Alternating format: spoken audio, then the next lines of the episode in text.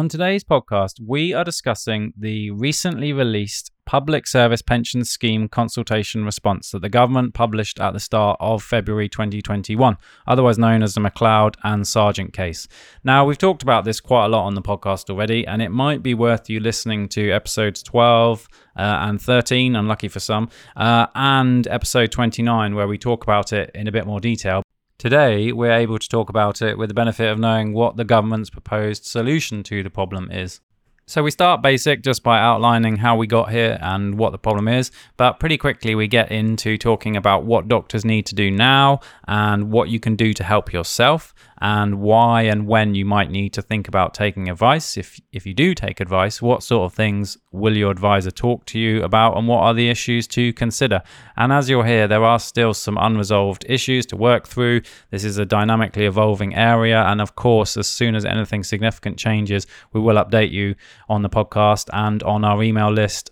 So if you are on our podcast but not on our email list, you are missing out because we're pretty big on emails. There's 25,000 doctors on there now. So the easiest way to join is to download our ebook and you can find that at medicsmoney.co.uk forward slash ebook. And I've dropped some links to that in the show notes below.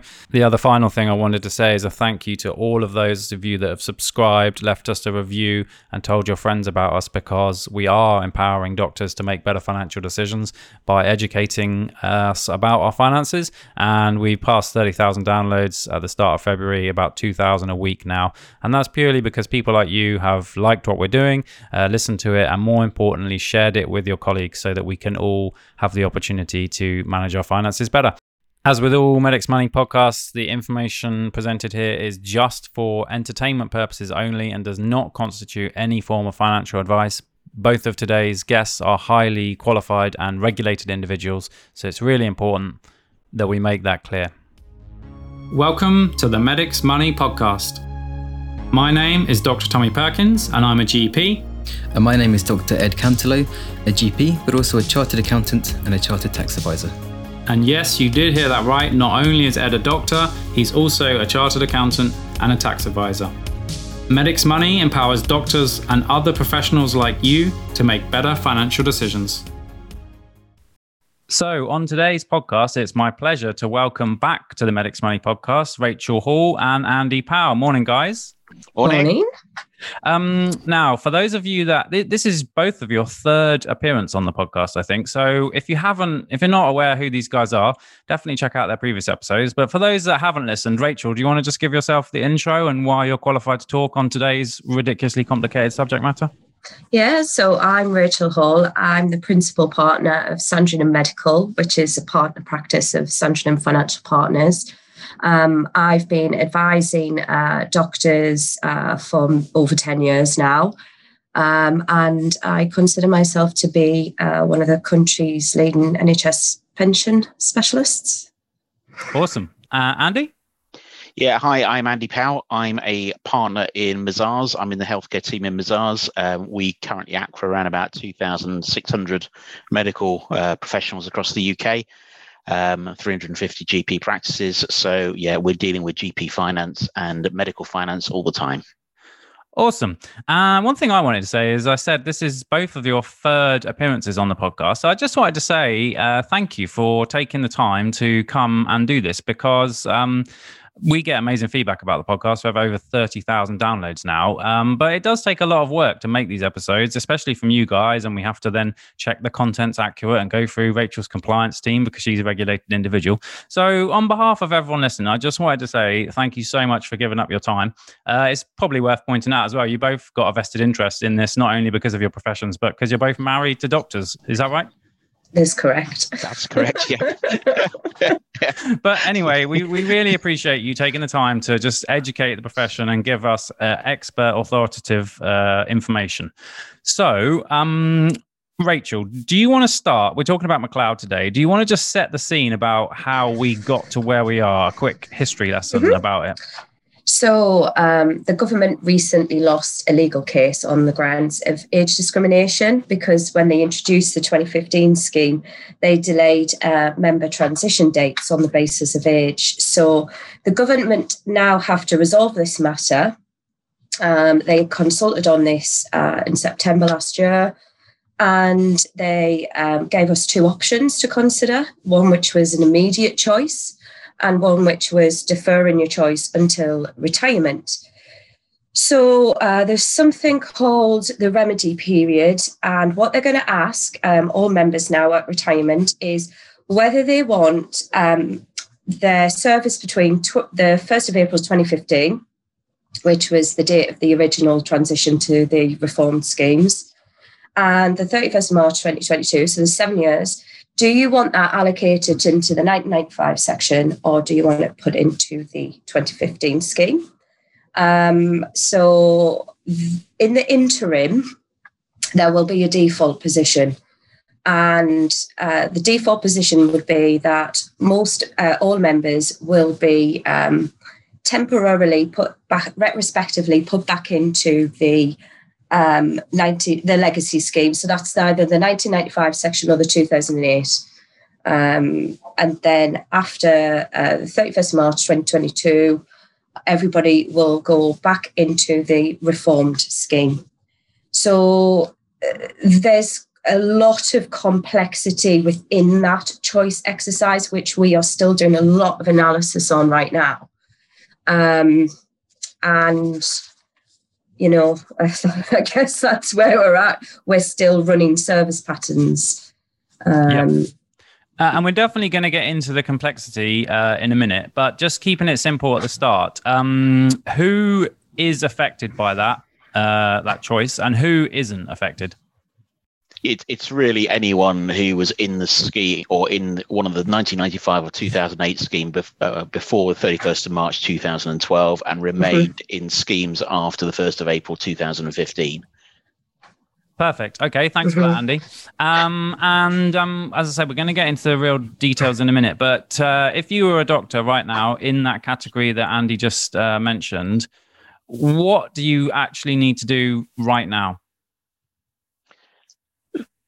So, um, the, the position, as Rachel just said, it, it, the good thing is it's a deferred choice at the moment, and the choice will be made on retirement um, rather than now. Uh, I think they, they looked at this across the whole of public sector and thought if everyone was going to do an immediate choice, it would cause chaos, uh, and people would need to take advice. As Rachel's pointed out, the, the complexity to this are, are the huge, and everyone's personal circumstances will result in a different uh, a different position.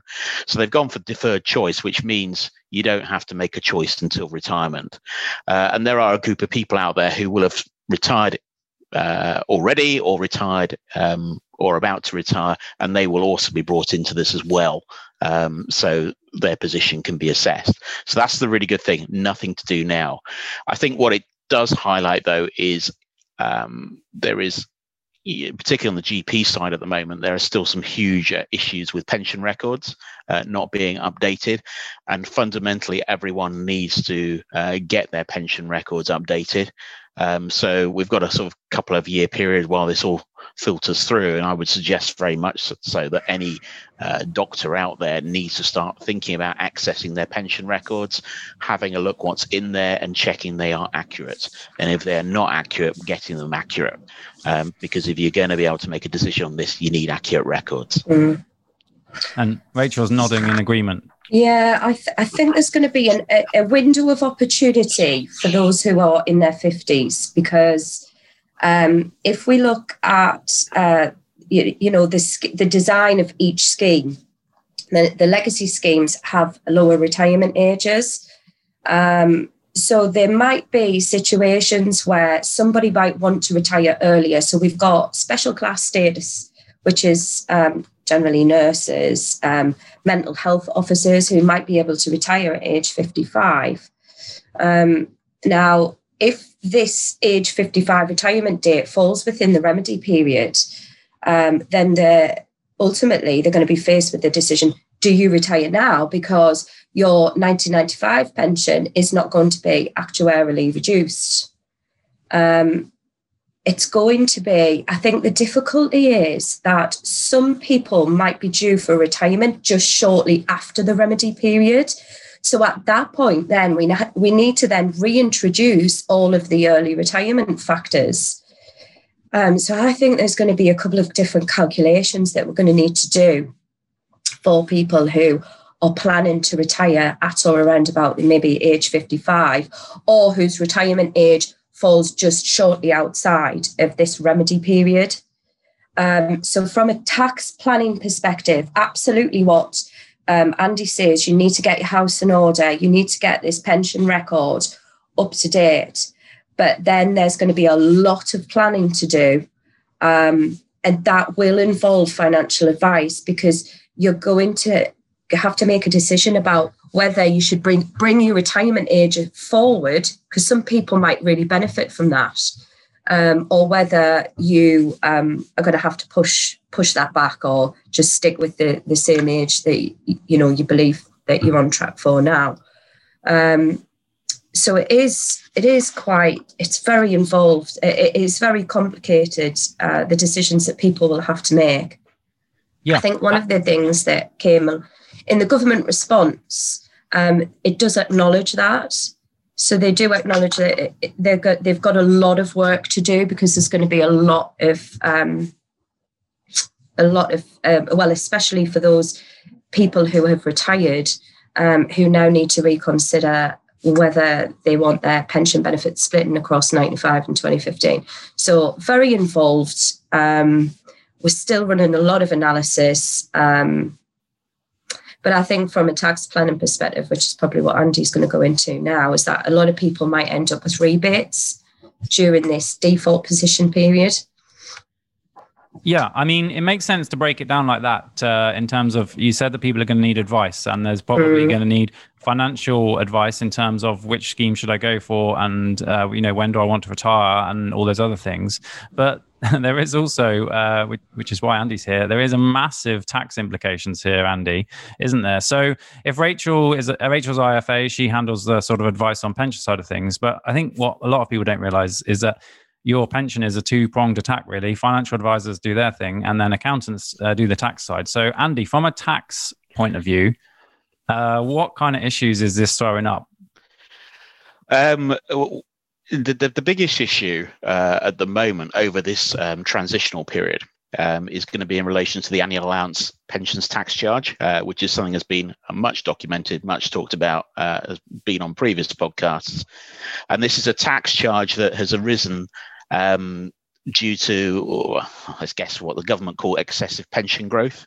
Uh, year on year, so it's a, a you basically you measure your pension at the beginning of the year that you've accrued, measure it at the end of the year, uh, see what the growth's been, and if it's outside of certain parameters, um, then a tax charge arises. And that tax charge can either be paid by the individual or you can get the pension scheme to pay it on your behalf. And if the pension scheme do it, then your pretend pension is reduced on retirement. Um, there are different methodologies applied well, not different methodologies, but different uh, outcomes that apply between the, the 1995, the 2008, and 2015 schemes. And therefore, if you're going to shift pension benefits from 2015 scheme to the 1995 scheme, what you will find is that the annual allowance tax charge, if you were in that situation and had one, changes. Um, we've modeled it for GPs mainly, um, and you can't definitively say everyone's is going down. Um, but the general trend for GPs would be they they would go downwards, but there'll be some GPs for whatever reason, um, peculiarities in the scheme where the tax charge actually rises. Uh, for consultants on a final salary scheme, completely different because that there are so many different parameters to that uh, side of the equation. But it does mean that all these annual allowance tax charges need to be reassessed. Um, and it also then gives a sort of complication going forward because the government have put in place uh, a date of 31st of October 2023 for pension schemes to get their houses in order, which I think is going to be a big ask anyway. Um, so we're probably not going to know until sort of 2023 what the full impact of all these tax charges are going backwards. Um, so not only do we have to look at the historic situation, looking back, we've also got a couple of years between now and then where we've got to submit tax returns on behalf of clients, trying to sort of second guess what's going on, um, which is going to be really difficult. Um, the, the good side of it is that if you're in a refund situation, Um, you can go back as long as you want, and there's going to be no time barring on claiming refunds. Uh, normally, there's a four-year window where you can adjust your tax uh, if there's a, a, difference that arises. Uh, and they have said in the consultation, if there is more tax to pay, then they will only look back four years. Um, but that's going to that's going to be interesting as well because some people will just naturally fall out of that four-year window um, just by the time this is going to take to to rumble through. Um, so I think it's. I would say you know it's a difficult stage, but generally I would say it's probably positive in terms of the tax, but it's going to be hugely messy. Um, we already have already have the situation now where you get pension saving statements which are not accurate uh, for various reasons. Mm. Um, and they are now all going to have to be re-reviewed. It's not something I'm particularly looking forward to.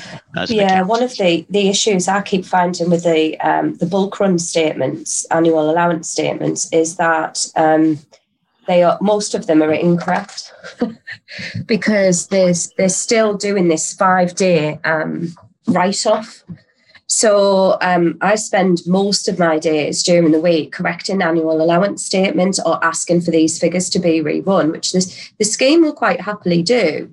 Um, but this is part of this um, why it is important to run the figures every year and do the pension cleansing. I think one of the other issues will be if we've got um, somebody due, if, if we've got someone who's in the remedy period and they've had a couple of years of tax rebate, then they retire and they decide to opt for the, the you know, the um, the reform schemes because it produces a higher pension. Um, that's going to get messy because they're within that four-year, um, you know, collection period.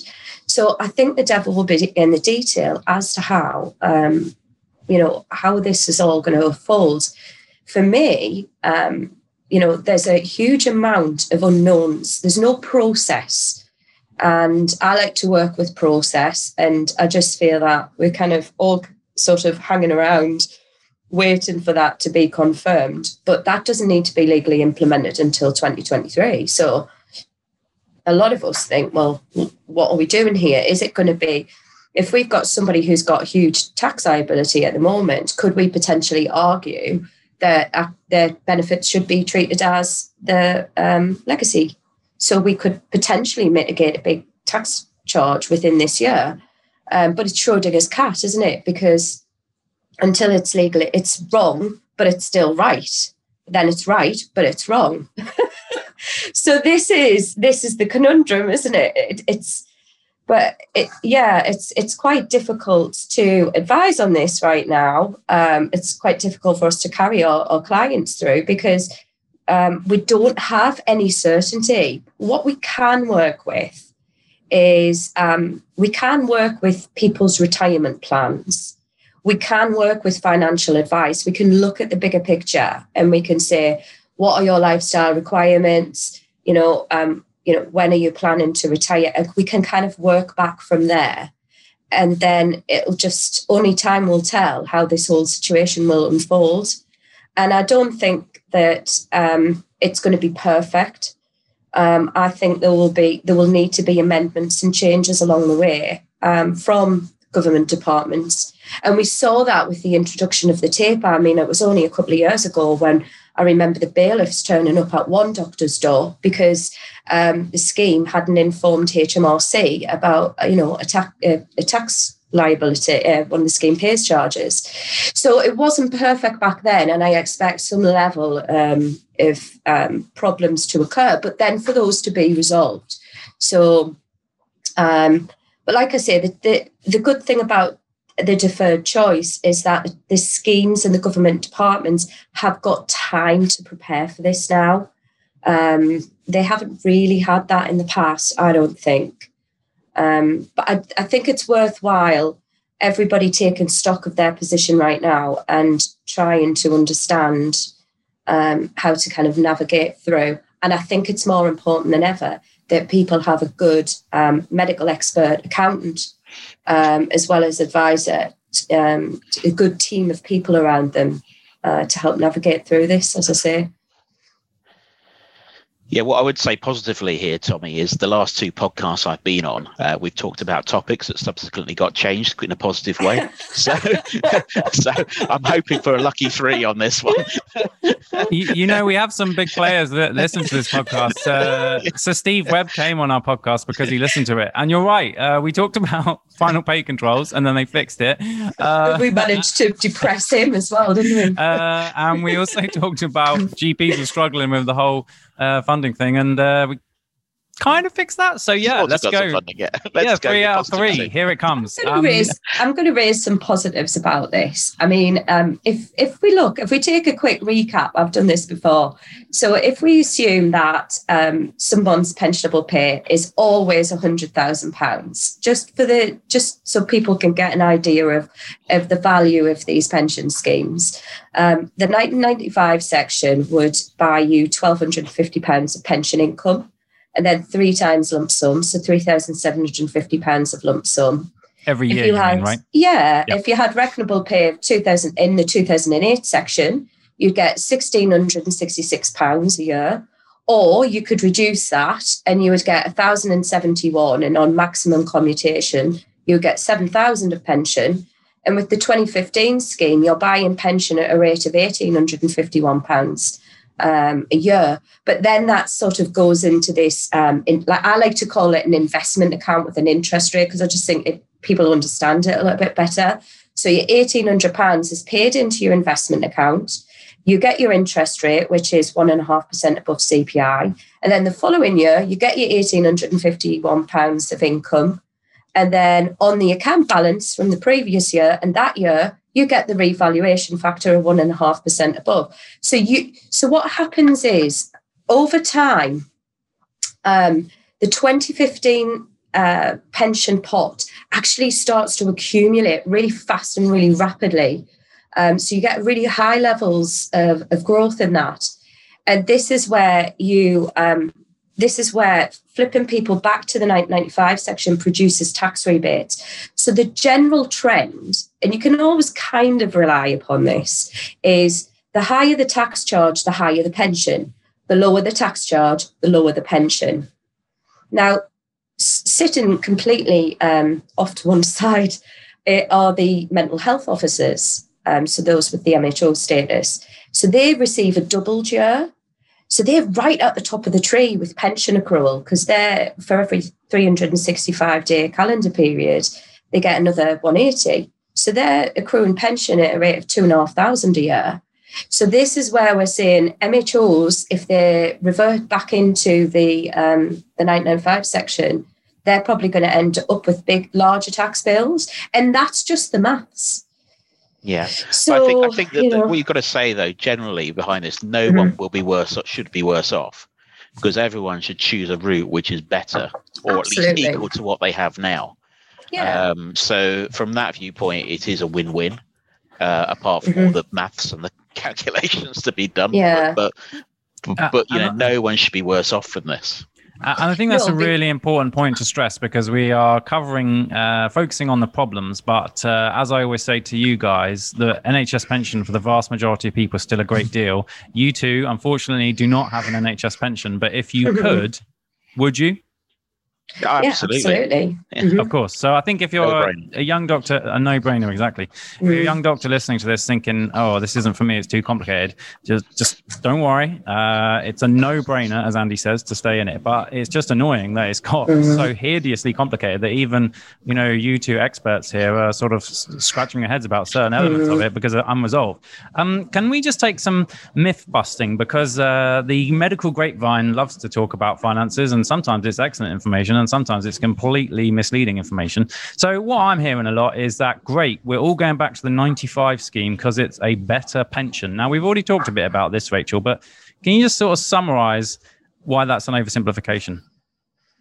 I think it's because it was um, it, it was it was quite a controversial move um, closing the 1995 section um, and at the time, most of the um, el- you know the elder, oh well, the older um, doctors um, were wanted to retire at sixty. Nobody wants to work on to to sixty seven or sixty eight. Um, so it was a very controversial move. So the narrative has always been that the 2015 scheme um, was uh, a less attractive scheme, but it's only really because of the retirement age. Because actually, the um, the BMA obviously fought very hard about the scheme, the design of the 2015 scheme. Um, and so this is why you're compensated with a higher level of accrual. And that's the general trend when they closed the 1995 sections and they introduced the 2008. You've got the pushing back of this retirement age, but then you've got the higher accrual rate to compensate for that. So it, it does it does create um, it does disadvantage it can disadvantage older members because the younger manage, members are obviously going to benefit from um, potentially tax rebates, but then they're going to end up with the higher pension uh, because they've got more years to work within the 2015. Um, so, yeah, I, mean, I, I, think our, our feeling is, is you're quite right around different age groups will have different outcomes and different viewpoints on this. Um, and you, the, probably the noisiest age group at the moment will be those in their mid 50s, um, who are the ones who transitioned around about April 15 but are coming up to what they were thinking would be their normal retirement age of 60. Um, and they're, they're the ones you're going to hear from a lot at the moment because actually, probably they are, in my view, probably the, the group that naturally going back to the 95 scheme would make a lot of sense if you don't want to sort you know work into your 60s but the younger age groups uh, are going to have a larger period accruing in the 15 scheme uh, and as Rachel's pointing out, the escalating uh, impact of that is going to be quite significant, and they'll have less in the 95 scheme already. So it's it's going to impact them less. Um, and then you've got the, the the you know the mental health groups, etc., that officer groups that um, you know are complex ones. So it yeah. Yeah, I, I think the, the noise is probably around those those who mm. are coming up to retirement and the good, the good thing about the deferred choice underpin is that it gives every all members um, a choice at the same point, which is at retirement. So it de-risks a lot of people from making a bad choice, which potentially would have been everybody just defaults back into the 1995 section. And then some people will realize, actually, I'm not going to get as large a pension because of this. But there are so many other aspects to this that need to be considered because we need to look at things like, I mean, this is why financial advice is really important because when you crunch the numbers, and I, I start with rebuilding a pension, and then I take that pension on a journey through annual allowance, tapered annual allowance, then we run it through um, early retirement factors, scheme pays reductions, and, the, and by the time you, you've you've actually applied all of these reductions and tax liabilities, what really matters to people are well, what's the what, what are the figures at the end of the day? How much pension have I got? How much lump sum? And then if you think about the AW8 forms, members are given three options. Do you want standard lump sum? Do you want the tax-free lump sum? Or do you, do you have a specific request? Or do you want them, you know, a maximum lump sum? a case I was working on the other day, the maximum lump sum was £500,000, but that's going to come with a whopping great lifetime allowance charge. So when you do crunch the numbers, generally for a lot of people, if you do split them between the 1995 and the 2015 section, um, there that it does tend to produce a higher pension even when you factor in these scheme pays reductions. But um, and this is the one thing that I would I would always caveat there will be that there will be a service pattern out there that will disagree what we're saying now because the 1995 section is so incredibly nuanced. Um, the practitioner scheme is very um, complicated. And also when we look at the 1995 section and this abnormal growth bubble that it can produce for let's just say people who have temporary pay rises. So for example for example, training program directors, TPD roles might only last three years. CEA awards, well, the nationals are pensionable now, but they have a lifespan. So if if that uh, final pensionable pay um, reduces because you know someone's service pattern changes, then they end up paying this tax charge um, and not actually receiving a return on that, um, which I thought has always been um, you know, the great service that of, for 1995 members. So when you throw this into the mix with the McCloud, it, it, does, it should bring everyone's, um, it should bring it to the forefront of everybody's um, retirement plans because you then have to consider, like I say, each service pattern and how it's going to interact with this remedy period and whether you can use the remedy period to your advantage. Um, but it, like I say, it's very, very complicated.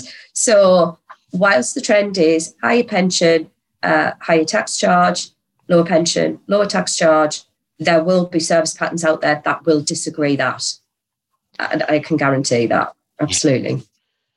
I think also throwing into the mix a further complication, um, which is something that the uh, consultation response didn't deal with, is is in re- relation to something called contingent decisions. So these are people that made choices over that period to perhaps come out the scheme because they didn't like the 2015 scheme or the tax effects of it, and now retrospectively um, might want to unwind those contingent decisions um, because in looking at it with different legislation may have changed their mind about what they did and it's a bit vague at the moment the consultation on that um, and there's a whole group of people out there who have changed their their situation. And that's going to produce, assuming they get to a situation saying allowing everyone to revisit what they have done without trying to have to prove it was purely related to the creation of the 15 scheme, which I think is going to be really hard to prove.